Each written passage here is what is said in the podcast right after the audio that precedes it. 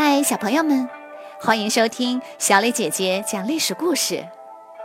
我们的故事全部来自专业正史，绝不细说。每周一、三、五，来跟我一起听一段故事，了解一段中国历史吧。今天我要给你们讲的故事的名字叫做《百战平羌》。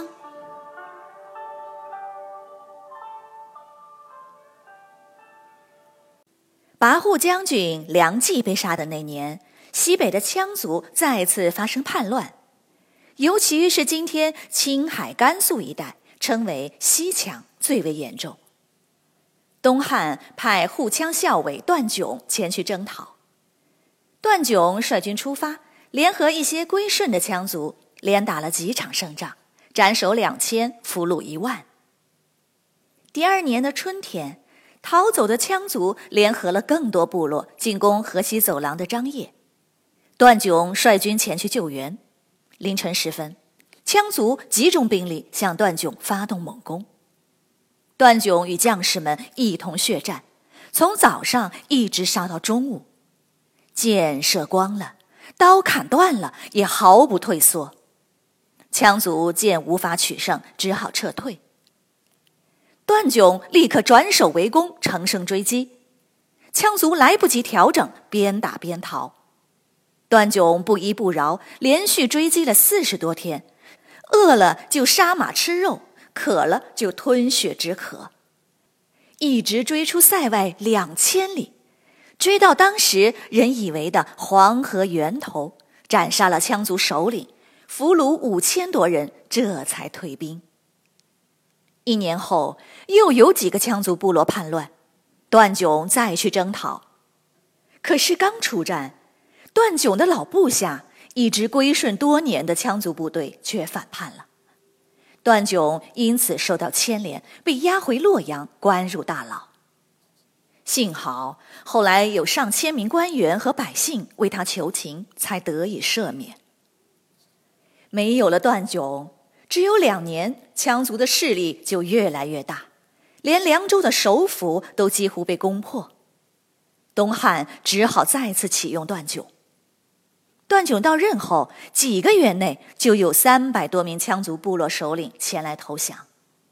一年后，段炯斩杀了反叛的羌族首领，俘虏四千多人。段炯四处追击，一次追到青海黄州时，反被羌族打败。被围困了三天三夜，他听从一名隐士的计策，夜里从最薄弱的东南角突围，跑了一百里后又掉头回去，出其不意地发动突袭。羌族完全没有想到被打得大败，然后段炯继续不停地穷追猛打，羌族又饿又困，就全部解散了。段炯打败西羌，立了大功，东汉给他封了侯，给予赏赐。第二年，又有四千羌族叛乱，段炯再次出击，毫不留情地把这几千人全部杀光。从此，羌族人一听到段炯的名字就闻风丧胆，再也不敢叛乱了。汉桓帝高兴地召见段炯，说：“你可真厉害！”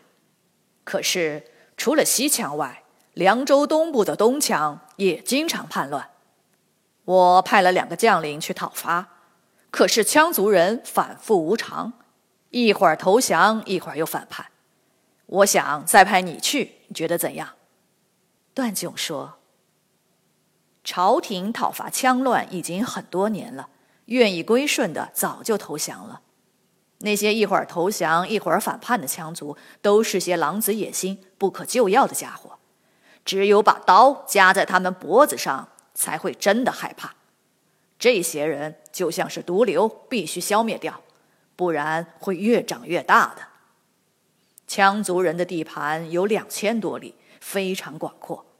好在叛乱的羌族剩下也不算多，我估计用骑兵五千，步兵一万。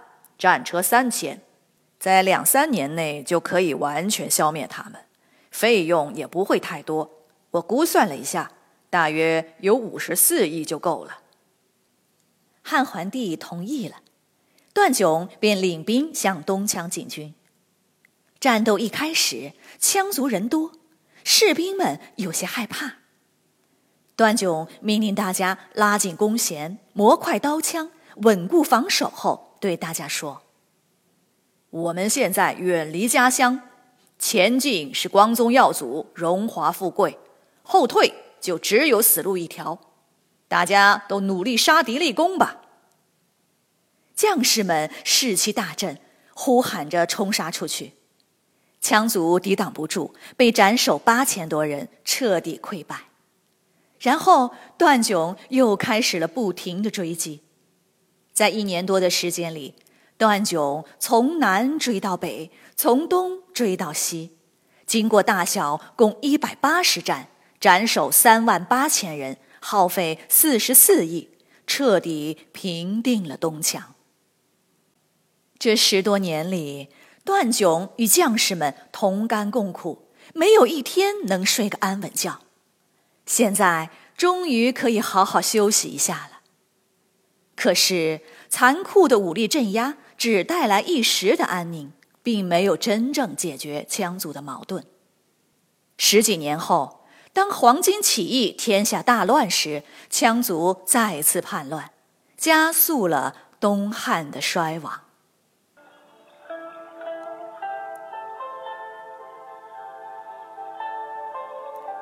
小朋友们，今天的故事就讲到这里，请你来说一说。羌族人是东汉的老百姓，并不全是敌人。可是段炯是一个武将，平定叛乱、消灭敌人是他的职责所在。如果你是段炯，你会把叛乱的羌族人全部赶尽杀绝吗？为什么呢？欢迎你们到公众号留言，或用语音告诉我们你的想法。感谢你们今天的收听，我们下个故事再会。